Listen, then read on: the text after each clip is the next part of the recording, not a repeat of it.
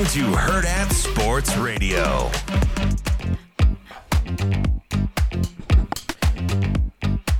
We're halfway through the show here on Hurrdat Sports Radio on A M five ninety E S P N Omaha, E S P N Tri-Cities. We're live on Twitter, Facebook, and YouTube, and we are brought to you by our friends at Dyer Law. If you're dealing with a personal injury accident, you can count on the Dyer Law team to provide you with a helping hand no matter what you need, no matter what you're dealing with. Call the Dyer Law team, four oh two, three nine three, seven five two nine, or visit dyer dot law to chat with trusted professionals about your personal injury claim. That's D Y E R dot law. Joining us now on the Warhorse Sportsbook Hotline is Andy Kendeigh from K E T V. Hey, Kay, how are you this morning? Morning, boys. What's happening? Hey, hey, hey. It's an Andy Kendeigh day. Yeah, that's what I say. It's one of those good ones. Yeah. Good you, you know what, man? I, I'm going to start this off right here because I'd like to give you the floor.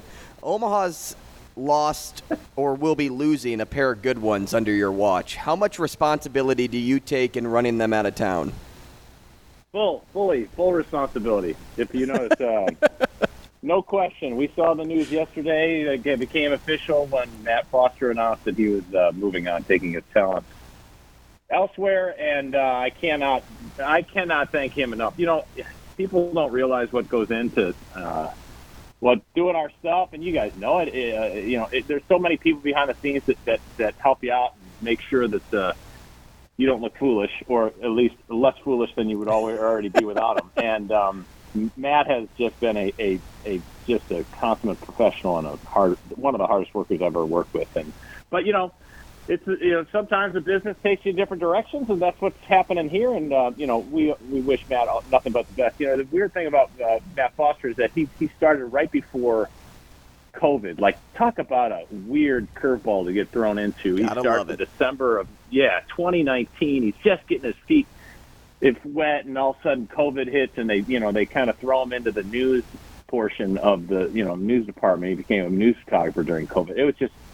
And for him to get through that, like everybody, you know, he just kind of adapted, adjusted, and, you know, he kind of really showed what he was all about there because he was, you know, always came to, to work with a great attitude. And yeah, he will be very, very, very missed. Man, I know firsthand that feeling because I joined my sports department in T V in Sioux City in August of twenty nineteen. So I got a taste. I got a taste of high school football. I was getting a taste of high school basketball, and then all the weird stuff happened. And, yeah, you know, we kind of were like doing a, a hybrid role of news and sports because Iowa, fortunately, kept sports going during that time. Um, I'm not sure right. how Nebraska tackled that, but I know we, we covered some schools that were that were still going. But I get it. I get Matt Foster's yeah. pain, and he is a stronger man than me to stick it out. Yeah, and, you know, it, it's weird. We talked about um, – Uh, how how different that time was, and it really wasn't that long ago, even though it seems like about twenty years ago. All the all the different things he had to go through in the fall of twenty twenty, and you know O P S didn't play football, and the rest of the area did, and it was just a weird deal. And then you know even in the spring carried over to the N C double A tournament. Remember, it was all under one roof.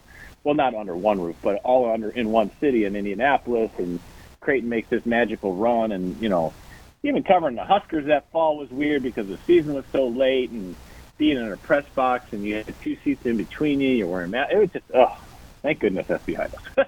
Yeah, couldn't agree more. A K, uh, what's keeping you busy this week? I imagine a lot of high school basketball. I imagine uh, that you're kind of running all over the place trying to keep up as uh, things get ramped up here towards the end of the regular season. Where, where are you spending your time this week? Well, we've got it's actually kind of a weird, a weird like kind of hybrid um, uh, week because the, the normally you can always rely on the pillars of Creighton and Nebraska basketball playing on Saturday, mm-hmm. and that's not the case this week because of the, whatever reason the schedule is such. Um, you know, Creighton has a rare Friday night home conference game, yeah, which is just odd, bizarre. Um, yeah.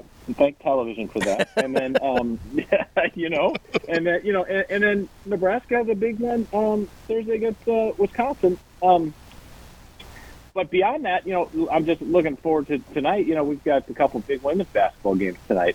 You know, uh, Nebraska women um, they've got a – this is a sneaky, important game uh, against Purdue, and then uh, Creighton has a big rematch against Marquette. The Nebraska game is really interesting because, you know, Purdue is, is, is kind of an average team, and that's one of those games at home that you're expected to win, and it, and it really hurts more if you lose than it helps if you win. You know what I mean? So they better win this thing because their projections – you know, E S P N had the bracketology for the women for Nebraska at about the eight nine area, but, you know, there's other brackets that I've seen them left out in. So, you know, they've got to win some games here down the stretch. You know, their net is decent, but, um, you know, they can't afford to lose a game like tonight. Where, you know, with uh, Creighton playing Marquette, this is just a good quality women's basketball game tonight at D J. Sokol. That's a that this is a this is a good one, especially because Creighton dropped the round one, and then. You know, so, you know, we're focused on that uh, this evening. And then, um, uh, you know, interesting thing, too, this weekend, fellas, there's a softball event for Nebraska mm-hmm. at, uh, in Lincoln on Saturday. And I think that's, you know, normally in years past, you're like, yeah, if we were in the area, maybe we can double up with something else in Lincoln. You know, now it's like, now it's yeah, a must. That's, the, that's a must cover, and we're going to do that and get the whole Jordy Ball experience and as well as the team.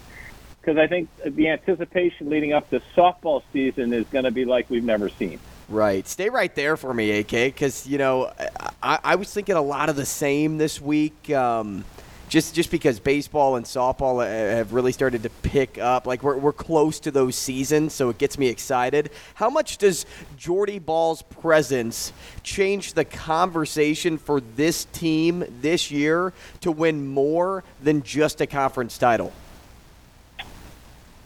Well, I think it, it certainly, obviously, is the biggest story for the spring um, uh, for us, just to see how she transitions to a new school um, and, and bringing her talents to Nebraska. You know, because softball is one of those sports that if you have an ace on the mound, it can make the world of difference. Now, uh, it's not just a one-person show, obviously, but mm-hmm. if you have a, a, a, a pitcher who can really dominate, you've seen that in the past, how much that can, can help. And I'm curious to see what impact it has.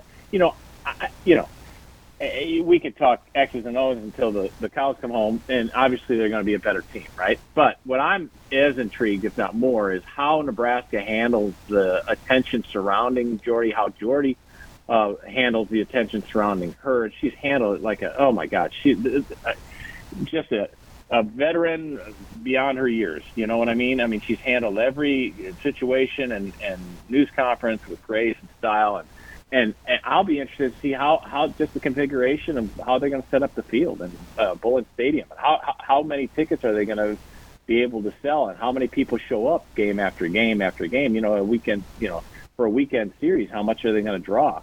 So th- those are the questions that I'm really intrigued by, uh, in addition to how they perform on the field, because I think uh, there's some there's some real real excitement surrounding this team. And, um, yeah, they are contenders for the Big Ten. Yes, they are expected to go to the N C double A tournament, but not just get into the tournament, but make a deep run. And I think that's fantastic. It's going to be like a spring we haven't seen here in a while. Andy, a couple minutes left here. Uh, obviously not a normal midweek game, a little later in the week for Nebraska men's basketball, but they've got number six Wisconsin at home tomorrow night. Is it fair to say if Nebraska wins that game, they can feel fairly confident about making the N C double A tournament despite the fact that they really still haven't found an answer for their road struggles? I don't know if you can lock them in. Um, because you still have games, you know, you still got home games against Michigan and Penn State. You lose those, and Minnesota, so you lose those at home, and that kind of negates uh, any quality win that you get against the Wisconsin. But um, I do think it helps their, it helps their cause. You know, every little bit helps, but I, I do think that for them to get in, they're going to have to win a game or two on the road, at least two. You know what I mean? Yeah. I mean, they got ten games left. You know, five home, five on the road. Your roadies are. Are, you know, uh, at Illinois, you've got uh, at Northwestern, you've got at Indiana, at Ohio State, at Michigan. So you know, win win three of those and you're in. Win two, you're like, yeah, maybe, and then take care of business at home. So, you know, you're going to have to go six, six and four, I think, down the stretch, and then maybe win a game or two in the tournament to make sure that you're feeling comfortable. Because right now, you know, you look at the brackets, they're right on that Dayton, last four in mm-hmm. uh, line. um, which would be fine. I think that would be a great step in the right direction. But I think, you know, seeing what they are capable of, of at times this season, uh, I think leads the fan base to expect more. That's Andy Kendeigh from K E T V. Andy, we appreciate your time as always. We'll talk to you again soon. Thanks, fellas. Have a good week. Thanks, brother.